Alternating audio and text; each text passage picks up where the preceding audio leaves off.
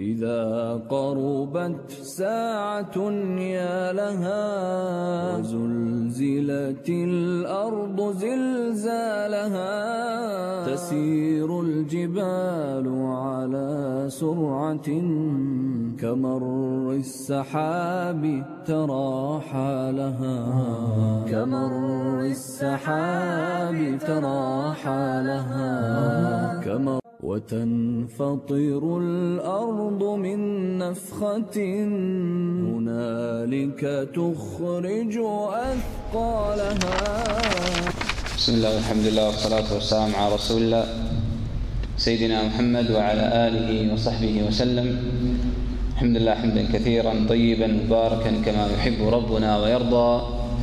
الحمد لله على نعمة الإسلام والحمد لله على نعمة الإيمان. والحمد لله أن وفقنا على حمده إياه فله الحمد في الأولى والآخرة. سبحانك لا علم لنا إلا ما علمتنا إنك أنت العليم الحكيم. اللهم علمنا ما ينفعنا وانفعنا بما علمتنا وزدنا علما وعملا يا أرحم الراحمين. رحلة إلى الدار الآخرة بإذن الله عز وجل نحلق فيها من هذا اليوم. إلى يوم الأربعاء. إن شاء الله نصل في آخرها إلى جنة الفردوس وإلى رؤية الله عز وجل. نسأل الله عز وجل يجعلنا وإياكم من أهل الفردوس الأعلى. في هذه الدنيا آه الإنسان إذا أراد مثلا أن يبني بيتا أو مثلا مناقصة أو يشتري مثلا سيارة أو يكمل دراسته أو مثلا يدخل أبناءه إحدى المدارس. يحتاج أن يخطط ويعرف المصاريف والتكاليف وكم الوقت اللي ياخذه وما هي التكلفة وما هي المتطلبات وما هي الإجراءات. أمور كثيرة. أي أمر تبي تسويه لازم تعرف ما هي الشروط ما هي الأمور ما هي التكاليف ما هي مثلا الحاجات حتى تخطط له وتستعد له ثم تأتي إليه وتحصل عليه. هذا في أمور الدنيا كلها. وإذا ما خططت ولم تنظم أمور حياتك لن تستطيع أن تحصل على ما تريده. فالذي لا يخطط لبناء بيت سليم قد يخرج بيته فيه إشكالات قد يكون يعني جزء من البيت ناقص فيسبب خطر على أهل هذا البيت فلا يكون البيت مستقرا لا يكون متماسكا. إنسان يريد أن مثلا أن يكمل دراسته في دولة أوروبية ثم لا يأتي ويخرج فيزا وهو كل شيء خالص ما يستطيع أن يسافر قد يؤثر عليه. خذ عليها في جميع أمور حياتك. الإنسان الذي ليس له تخطيط وليس له خطة لن يستطيع أن ينجز هذا في أمور الدنيا. حتى نحصل على الدنيا نخطط. إذا أردنا أن نحصل على الآخرة أن نحصل على الجنة أن نفوز بجنة الله عز وجل التي أعدها لعباده المؤمنين أعدها لنا نحن المؤمنين أهل المساجد الذين أتينا إلى هذا المسجد المبارك لا نريد إلا وجه الله عز وجل. الله عز وجل بكرمه وفضله ومنته قد أعد لنا جنة وأعد لنا جنان ونعيم حتى نحصل عليها. إذا لم تكن لنا خطة ولم يكن لنا استعداد ولم يكن لنا تهيئة من هذه الدنيا لن نستطيع أن نصل إلى مراد الله عز وجل الذي هي أعلى الجنان. قال رجل لسفيان الثوري رحمه الله وكان من عادة الناس في السابق أنهم كانوا يأتون للصالحين ويطلبون منهم الوصية. يأتون إلى رجل صالح رجل زاهد رجل عالم فيقول له أوصني. يأتون إلى شيخ يقول ذكرنا بالله عز وجل. فقال سفيان رحمه الله لهذا الرجل اعمل للدنيا بقدر بقائك فيها واعمل للآخرة بقدر دوامك فيها. والسلام. نقطة. سطر واحد. لخص له مفهوم الحياة كلها. قال اعمل للدنيا بقدر بقائك فيها. كم راح تقعد في الدنيا؟ ستين سبعين مية سنة. بعدين؟ واعمل للآخرة بقدر دوامك فيها خالدين فيها أبدا في الآخرة. بقدر دوامك فيها قال والسلام. خلاص ما في كلام بعد هذا الكلام.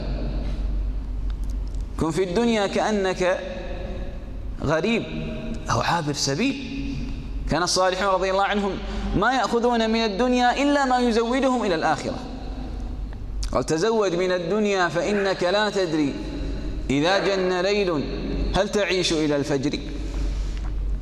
فكم من صغير مات من غير علة وكم من مريض عاش حينا من الدهر وكم من عروس زينوها لزوجها وقد أدخلت أكفانها. ليلة القبر يقول كعب الأحبار رحمه الله ورضي عنه يقول من أراد أن يبلغ شرف الآخرة فليكثر النظر في أحوالها. أي من أراد أن يحصل على مراتب العلا في يوم القيامة فليكثر التفكر فيها. الإنسان إذا أراد أن يصل إلى مراتب مثلا مرتبة عالية في الدولة مرتبة عالية مثلا في وزارته مرتبة في إدارته في دوامه في وظيفته. يكثر التفكر وهو في الوظيفة وهو في الدوام. ما الذي أعمل حتى أرتقي؟ ما الذي أعمل حتى أتطور؟ ما أعمل؟ ما هو الشيء الذي أعمله لكي يرضى عني مديري؟ حتى يتفكر في أمور تجعله يرتقي في وظيفته وفي تدرجه حتى يصبح مدير وكيل وزير إلى آخره. المؤمن كذلك يتفكر في الآخرة. يقول ما الذي يدخلني الجنة؟ ما الذي يدخلني الفردوس الأعلى؟ ما الذي يقربني من النبي صلى الله عليه وسلم؟ ما الذي يقربني من الله عز وجل؟ ما الذي يجعلني أعيش في الجنة خالد مخلد فيها أبدا متنعم في الجنة؟ يتفكر في آخرته. وما الذي يجعله يسعد فيها؟ فيعمل بها. أما إذا كان فقط يتفكر في الدنيا يتفكر في الدنيا يتفكر في الدنيا كيف سيكون يوم القيامة؟ وكيف سيستعد ليوم القيامة؟ وهو لم يتفكر ولم يخطر على باله أصلا أن هناك يوم قيامة وأن هناك موت وأن هناك حساب. يقول مطرف بن الشخير رحمه الله يقول إن الموت نغص على أهل الدنيا معايشهم فاطلبوا نعيما لا موت فيه. كثير من الناس بس تأتي له بالموت تكش نفسه. أو يزعل. أو أنت عكرت علينا الجلسة عكرت علينا يعني راحتنا عكرت علينا سعادتنا. مع أن الموت حقيقة. وما من نفس إلا ستموت. وما من نفس إلا ستبعث يوم القيامة. لكن الإنسان ما دام في غفلته في لهوه في مرحه في سعادته في الدنيا في لذته في الدنيا لا يحب أن يتذكر الموت. لأن التفكر في الموت يقطع الملذات. وهذه من فوائد التفكر في الموت وذكر الموت. ذكر الموت يردع عن المعاصي. الإنسان بدأ يفعل معصية خليه يتذكر الموت وأنه سيموت. سيبتعد عن هذه المعصية لأنه لا يريد أن يموت على هذه المعصية. كذلك ذكر الموت يلين القلب القاسي. القلب القاسي ما يحب ذكر الموت لأنه يخاف من الموت. فإذا أكثر ذكر الموت ذكر الموت ذكر الموت علم أنه سيموت. وأنه سيقابل الله عز وجل. وأن هناك في القبر حساب وعقاب. فيبدأ قلبه يلين عينه تدمع قلبه يخشع لذكر الله عز وجل. يستعد لهذا اللقاء. ما يعرف الموت صغير كبير آه، ذكر أنثى لا. كل نفس ذائقة الموت. ويذهب الفرح في الدنيا. الإنسان إذا فرح في الدنيا يا له منصب يا له فلوس يا له ورث لا يغتر ويظلم الناس ويظلم نفسه ويظلم أهله أو يظلم العمال اللي عنده. تذكر أنه موت. فجأة خلاص. كل مالك يذهب عنك. أبنائك يذهبون عنك. أهلك زوجتك كلهم يتركونك. موت. خلاص فجأة يأتيك. سواء كنت مع أهلك كنت في المسجد كنت في أي مكان يأتيك فجأة. فلا تكثر الفرح في الدنيا. والأمر الرابع يهون المصائب. مهما عليك من ديون مهما عليك من مصائب مهما عليك من أمراض مهما عليك من نكد من حزن ضيق ما في إنسان إلا قد يعني تصيبه مصيبة يعني يضيق صدره يوم من الأيام. تصير له مشكلة يصير له حادث تصير له بلية في أهله أو في نفسه أو في أبنائه. كل إنسان معرض للبلاء. تذكر الموت. بلاء صبر قليل موت. بعد الموت هذا البلاء تجده سعادة في الآخرة أنك صبرت عليه. تحملت. تجده رفعة في الدرجات في الآخرة. لماذا؟ أنك صبرت عليها. يقول بلال بن سعد رحمه الله يقال لأحدنا تريد أن تموت؟ لو سئل يعني معظم الناس تريد أن تموت؟ فيقال لا لا أريد أن أموت. فيقال له لماذا؟ قال لإني أريد أن أتوب وأصلح أحوالي. فيقال له توب الآن وأصلح حالك الآن. فيقول لا لا. فهو لا يريد أن يموت ولا يريد أن يتوب. يعني يقال له يعني الآن أنت ما تستطيع ما تريد أن تموت الآن. لو أتاك ملك الموت يريد أن يقبض روحك. تقول له لا إلى الآن مو مستعد. زين استعد قل لا لا ما زلت أريد أتلذذ في الدنيا. سبحان الله فيقدم حب الدنيا على حب الله عز وجل. ويقدم ملاذ الدنيا على ملاذ الآخرة. قيل لأحد الصالحين ما لنا نكره الموت؟ قال لأنكم عمرتم الدنيا وخربتم الآخرة. والإنسان يحب العمار ويكره الخراب. في إنسان يحب الخراب ويعيش في خرابة أعماله كلها الصلاة مقصر فيها. المعاملات يتعامل بمعاملات ربوية. عينه ما يحفظها عن الحرام. لسانه يتكلم في غيبة ونميمة ويتكلم في أعراض الناس. آخرته خراب. كيف يريد أن يتشوق إلى الآخرة؟ أما الدنيا قد تكون عمار فهو يحب البقاء في الدنيا. لذلك يكره الموت. أما الصالحين الذين قد حافظوا على الصلوات الخمس في المساجد قد حفظوا ألسنتهم عن الغيبة والنميمة وحفظوا أعينهم عن الخيانة وأكثروا من الطاعات ولم يفتنوا في الدنيا فهؤلاء قد عمروا آخرتهم. فهم في شوق إلى الآخرة أن الآخرة عندهم عمار والدنيا إنما هي ساعة وإنما هي ظل زائل وإنما هي دار ممر لا دار مقر. يقول الحسن رحمه الله يقول ما رأيت يقينا أشبه بالشك. يقين الناس بالموت كل الناس متيقنين أنهم سيموتون وعدم استعدادهم إليه. وما رأيت صدقا أشبه بالكذب. صدق الناس في طلب الجنة وعجزهم عن العمل من أجلها. يعني في لما تسأله تريد الجنة؟ يقول إيه أريد الجنة. في أحد ما يريد الجنة؟ لو أنا أسألكم كلكم نسأل أي واحد في الشارع تريد الجنة؟ قال لك طبعا أريد الجنة. في أحد لا يريد الجنة؟ لكن أفعالك أعمالك أعمال البعض تدل أنه يكذب لا يريد الجنة. تريد الجنة ولا تحافظ على الصلاة؟ تريد الجنة وتتعامل بالمحرمات وبالربا وبالكبائر.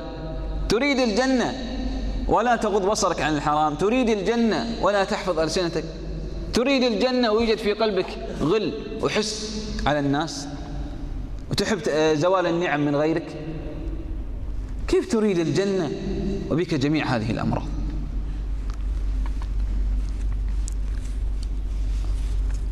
يقول أحد الشعراء. واصفا هذه الدنيا وإنما هي دار ممر لا دار مقر. فيقول لا دار للمرء بعد الموت يسكنها إلا التي كان بعد الموت يبنيها. فإن بناها بخير طاب مسكنه وإن بناها بشر خاب بانيها. النفس ترغب في الدنيا وقد علمت. أن الزهادة فيها ترك ما فيها. فاغرس أصول التقى ما دمت مجتهدا واعلم بأنك بعد الموت لاقيها. رأى رجل صاحبه في المنام فقال له يعني بعد الموت فقال له ما أكثر ما عندكم؟ يعني أحد الصالحين كان عنده صاحب وتوفي. فبعد فترة كان يتفكر به دائما فرآه في المنام فقال حدثنا عن الآخرة حدثنا عن القبر. فقال هذا الرجل ما عندنا أكثر من الندامات وما عندكم أكثر من الغفلات. يقول أهل القبور يتندمون على الدنيا وعلى تفريطهم فيها وعلى تضييعهم الأوقات. وعدم استغلالهم للدنيا في طاعة الله عز وجل. يقول كلها ندامات ندامات ندامات يتندمون.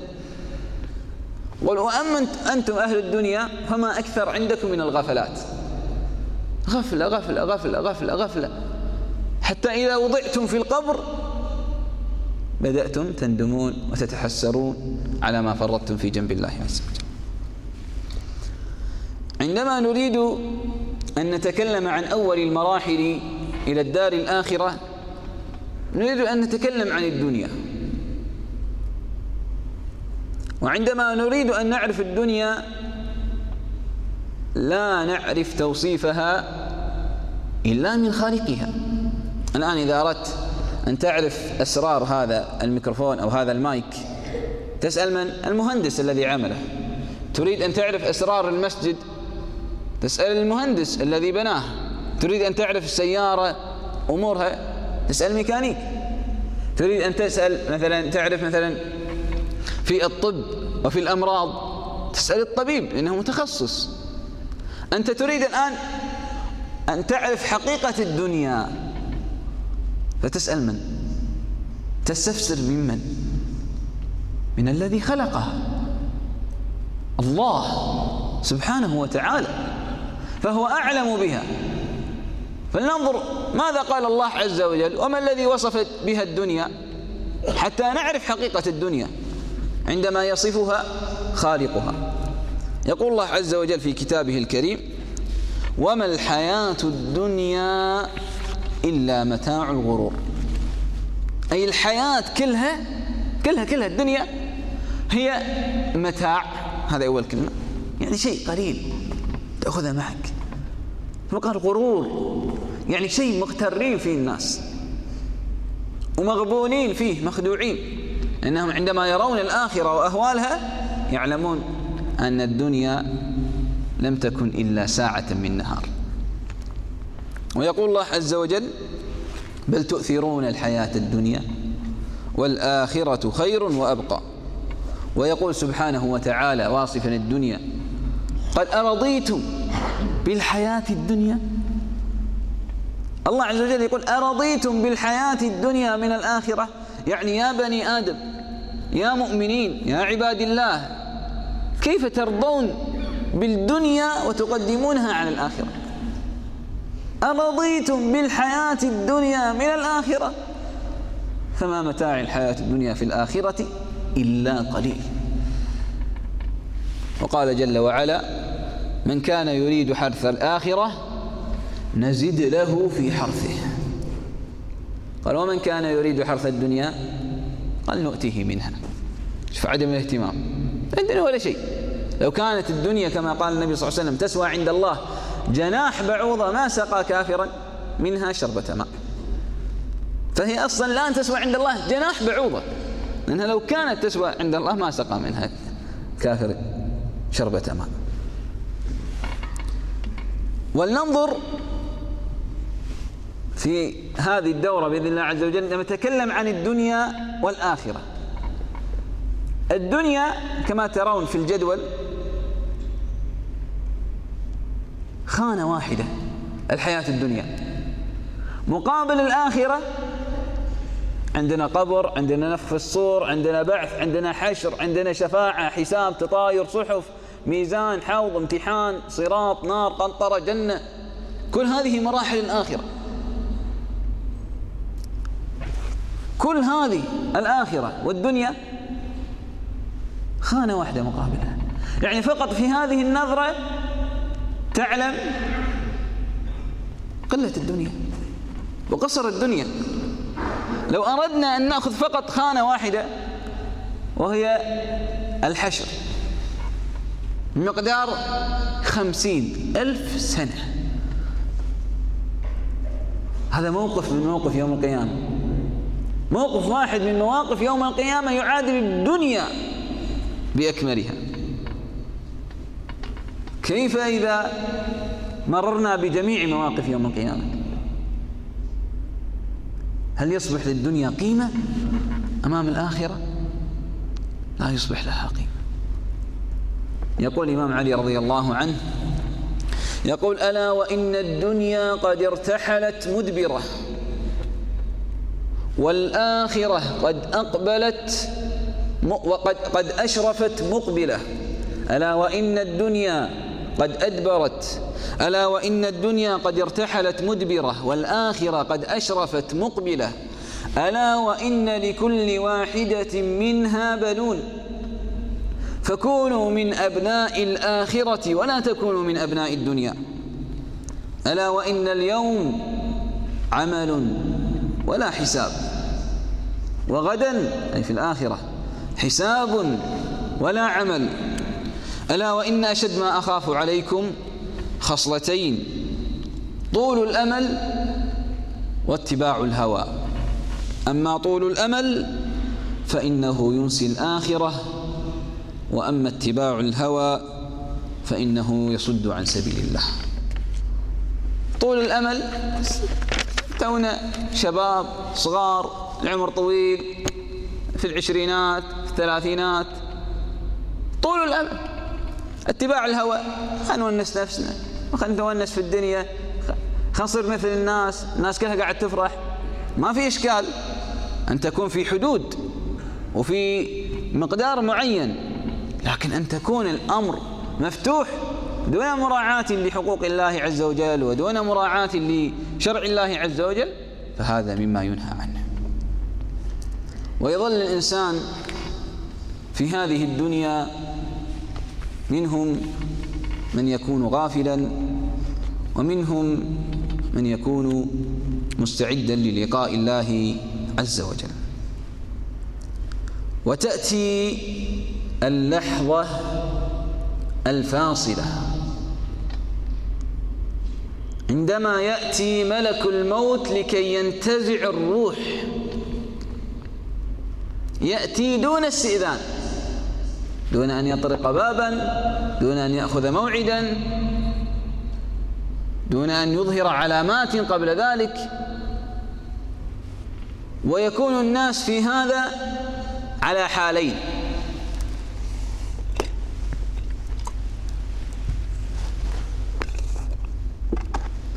يقول النبي صلى الله عليه وسلم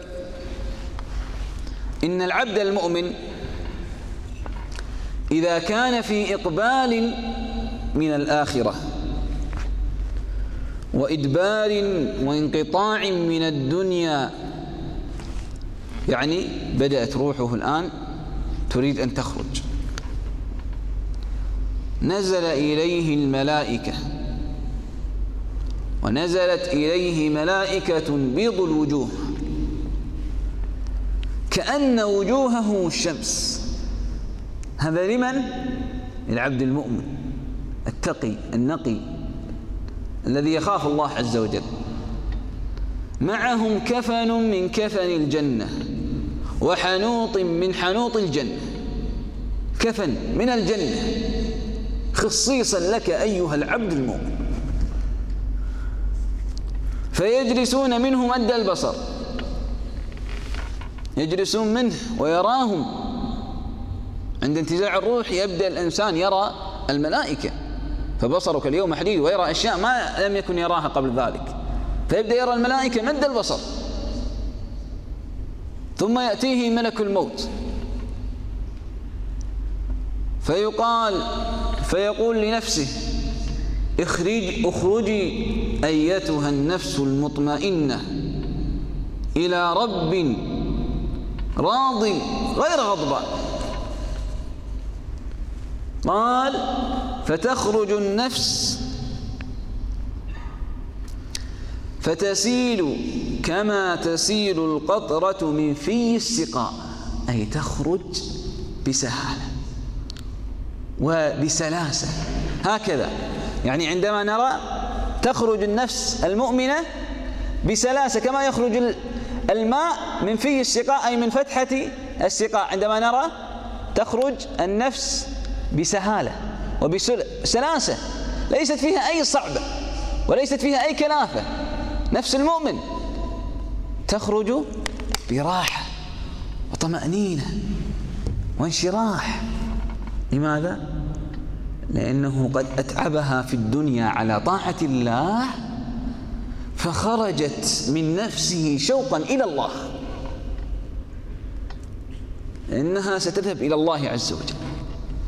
فتخرج من روحه فتخرج روحه من نفسه فيتلقاها الملائكة ويحنطونها بحنوط فيه من المسك والطيب ثم يلفونها ثم يأخذهم بعضهم. ويتداولونها ويتداولونها إلى الله عز وجل. حتى يرفعونها إلى الله عز وجل. فيأتون إلى الدنيا وإلى سماء الدنيا فيقولون عن أي ملائكة سماء الدنيا يقولون لهؤلاء الملائكة ما هذه النفس الطيبة؟ ما هذه النفس الطيبة؟ فيقولون هذه نفس فلان ابن فلان بأحسن أسمائه التي كان ينادى بها في الدنيا. ثم ترفع إلى الله عز وجل.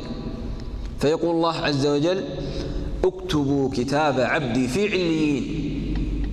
وارجعوه إلى الدنيا فإني منها خلقتهم وفيها أعيدهم ومنها أخرجهم تارة أخرى. أي يرجعوه إلى القبر حتى إذا نفخ في الصور مرة أخرى أرجعت إليه نفسه وخرج إلى البعث. فترجع إليه نفسه. وأما الكافر والفاسق إذا كان في انقطاع من الآخرة وإقبال من الدنيا أتته ملائكة سود الوجوه. نسأل الله العافية.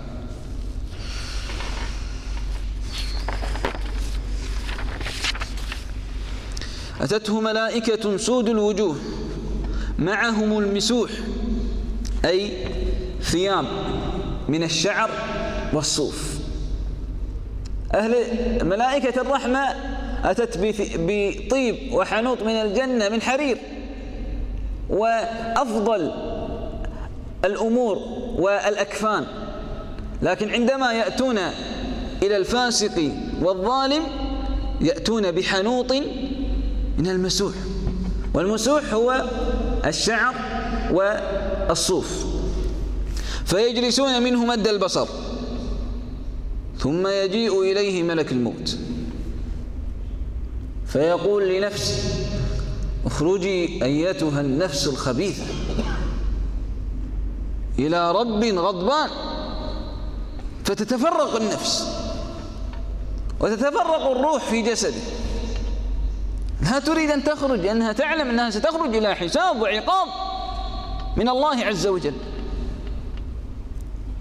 فينتزعها يريد أن ينتزعها فلا تنتزع.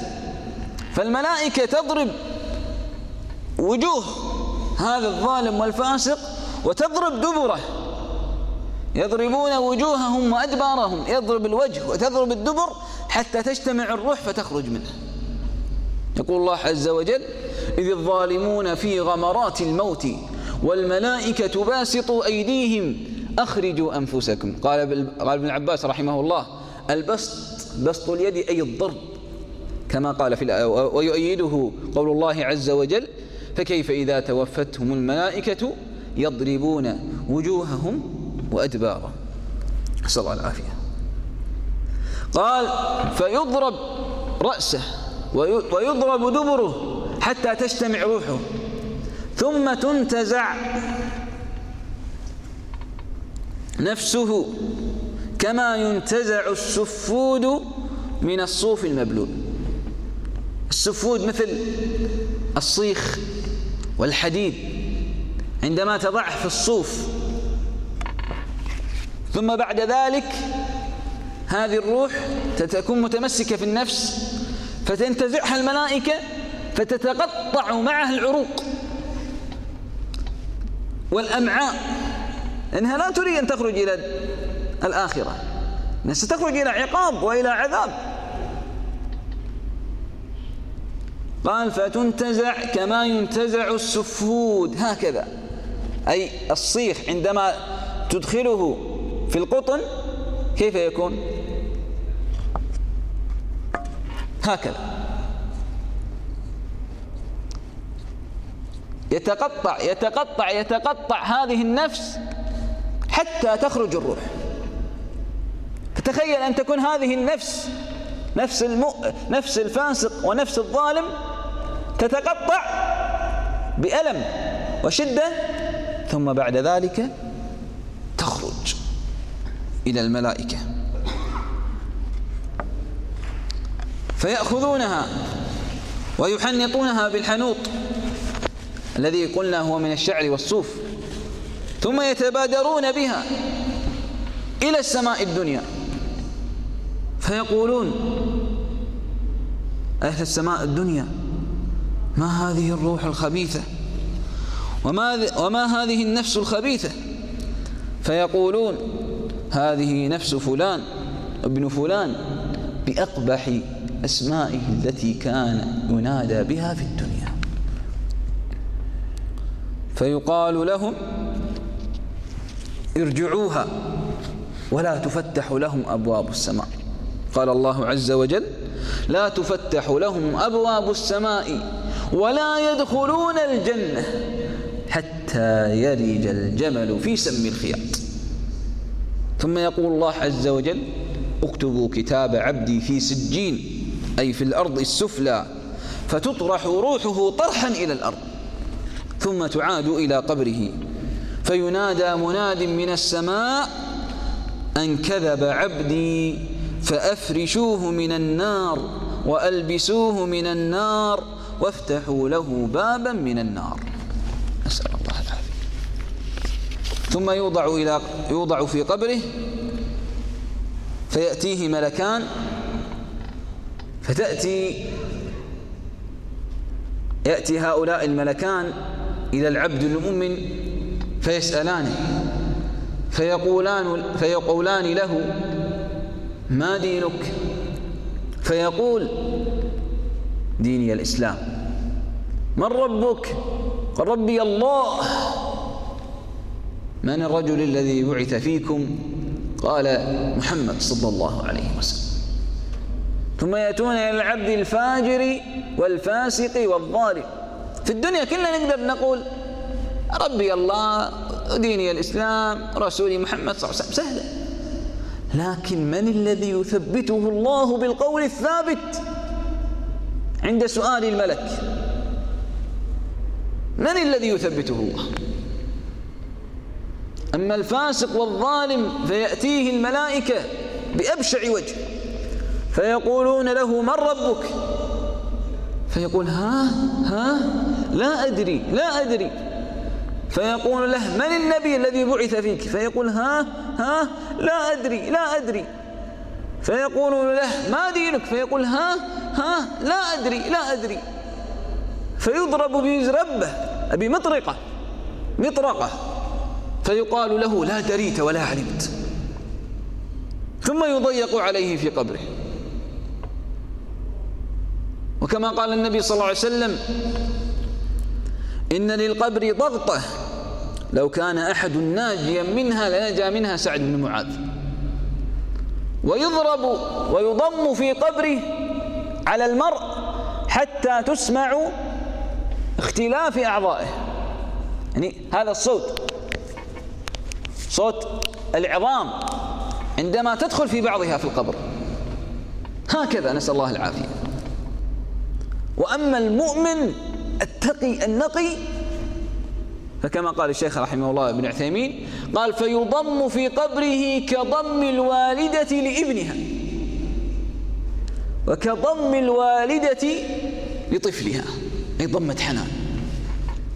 وأما الفاسق والظالم فيضم ضمة عذاب. من يثبته الله عز وجل؟ من يكون محسن في الدنيا. من يكون دائما على طاعة الله عز وجل. حتى إذا أتاه الموت كان مستعدا للقاء الله. أما الذي لا يكون مستعدا ويقول سهلة في الآخرة نقولها سهلة في الآخرة نقولها لا ليست سهلة.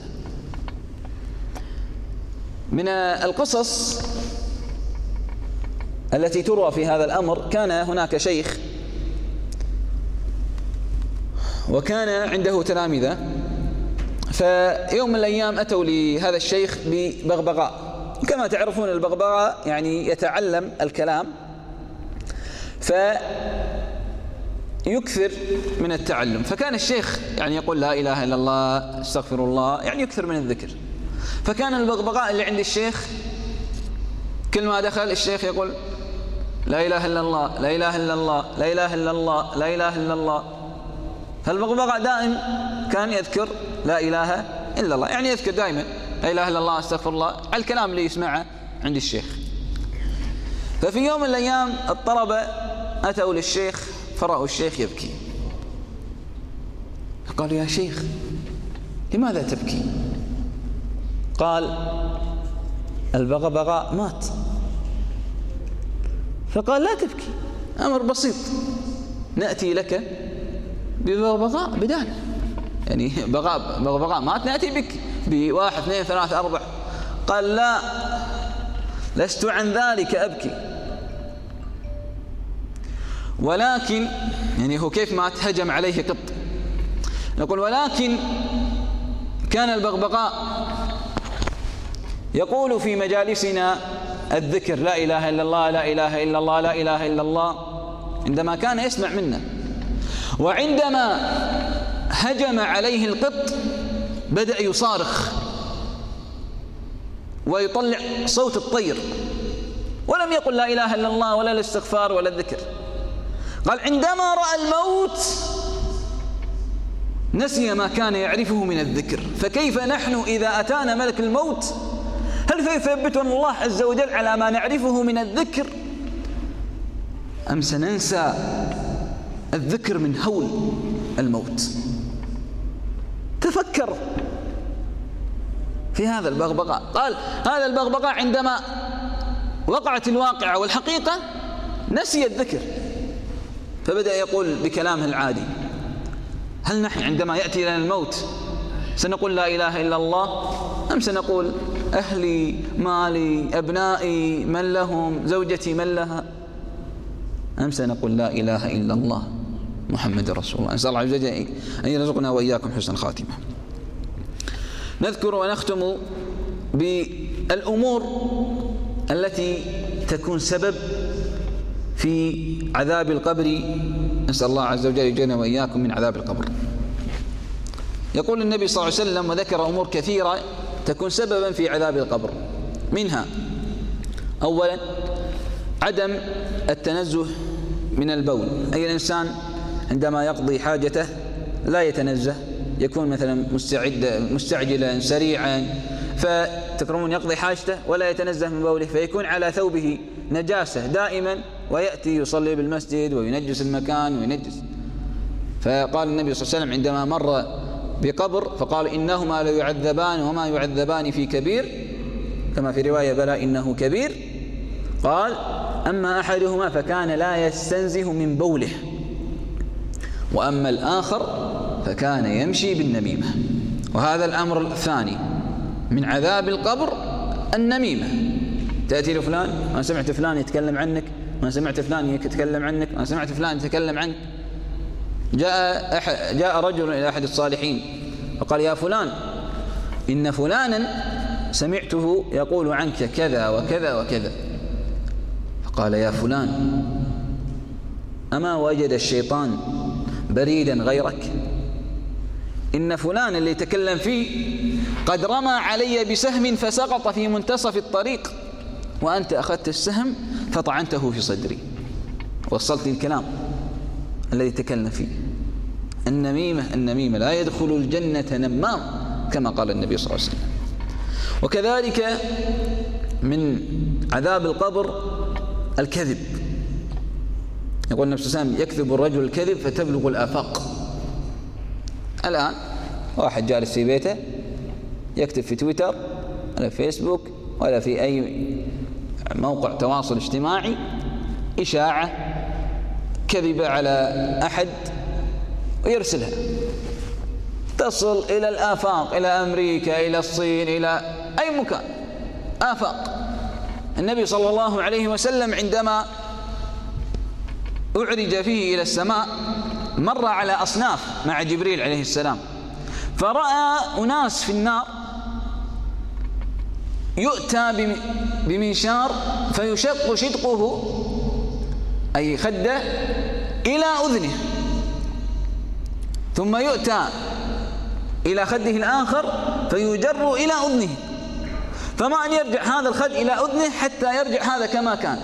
ثم يرجع مرة أخرى يشد. فهذا يرجع ثم يشد. ثم يرجع. فالنبي صلى الله عليه وسلم اخترع فزع من هذا الأمر. فقال يا جبريل ما هذا؟ فقال جبريل هذا الرجل يكذب الكذبة فتبلغ الآفاق.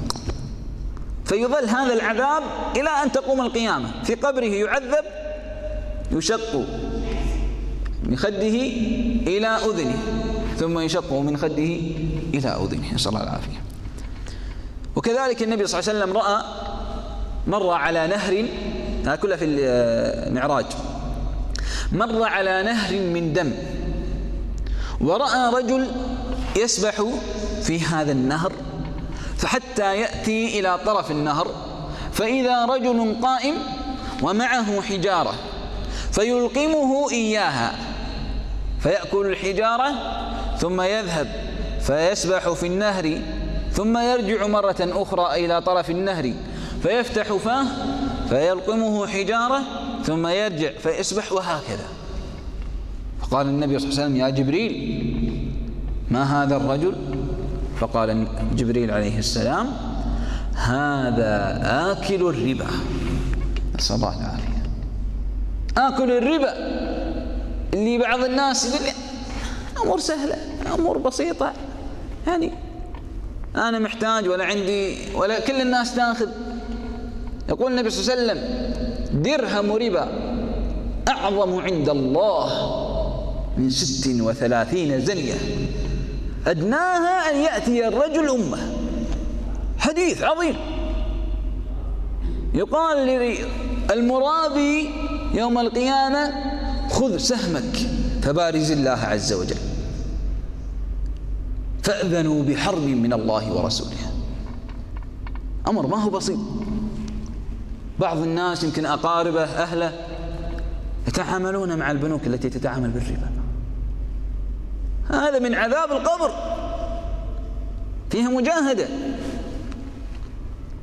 مجاهدة ما هي ما هي سهلة. فيها مجاهدة. كيف تجاهد نفسك وتضحي بالدنيا من أجل الآخرة. كذلك من عذاب القبر الدين. فيقول النبي صلى الله عليه وسلم يحبس الرجل بدينه عن الجنة أي حتى يوفى عنه دينه. وكذلك هجر القرآن والنوم عن الصلاة المكتوبة. وهذا آخر الأمور التي تكون سبب عذاب القبر. النبي صلى الله عليه وسلم مر في رحلته في الإعراج في المعراج فرأى رجل نائم. ها كما في البخاري حديث صحيح. ورجل آخر قائم عليه. ومعه حجارة. فيضربه على رأسه. فيصرخ. فيتدحرج رأسه يتكسر. وتتدحرج الحجارة. فيذهب هذا الرجل لكي يأخذ الحجارة. فيأخذها فيرجع إلى هذا فيرجع رأسه كما كان. فيضربه على رأسه. فيتكسر رأسه وتتدحرج الحجارة فيذهب هذا الرجل ويأخذ الحجارة ويرجع ورأسه يرجع. فالنبي صلى الله عليه وسلم يعني منظر لا يتحمله قلب. فقال يا جبريل ما هذا؟ فقال جبريل هذا الرجل ينام عن الصلاة المكتوبة. هذا الرجل ينام عن الصلاة المكتوبة يا من تنام عن الصلاة التي فرضها الله عليك. يفعل به هكذا إلى أن تقوم القيامة. الله العافية. وأما الأشياء التي تنجي من القبر فكثيرة من الصيام والزكاة وفعل الطاعات والاستعاذة من عذاب القبر كما أوصانا النبي صلى الله عليه وسلم في نهاية كل صلاة اللهم إني أعوذ بك من عذاب القبر. وكذلك هناك أصناف لا يعذبون في قبورهم. منهم الشهيد. فالشهيد لا يعذب في قبره. نسأل الله عز وجل أن يرزقنا وإياكم الشهادة. فهو يجار من عذاب القبر. وكذلك المرابط الذي يجلس على الثغور ويحمي ديار الإسلام من الكفار والمعتدين فهو إن مات فلا يعذب في قبره. كما قال النبي صلى الله عليه وسلم ويأمن فتنة القبر إن مات مرابطا في سبيل الله. وكذلك الذي يموت يوم الجمعة فإن النبي صلى الله عليه وسلم قال ما من مسلم يموت يوم الجمعة إلا وقاه الله فتنة القبر.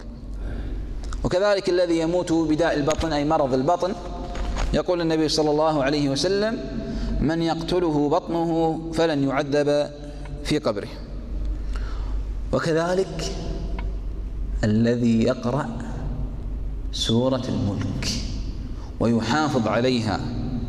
يقول النبي صلى الله عليه وسلم سورة الملك سورة تبارك هي المانعة من عذاب القبر.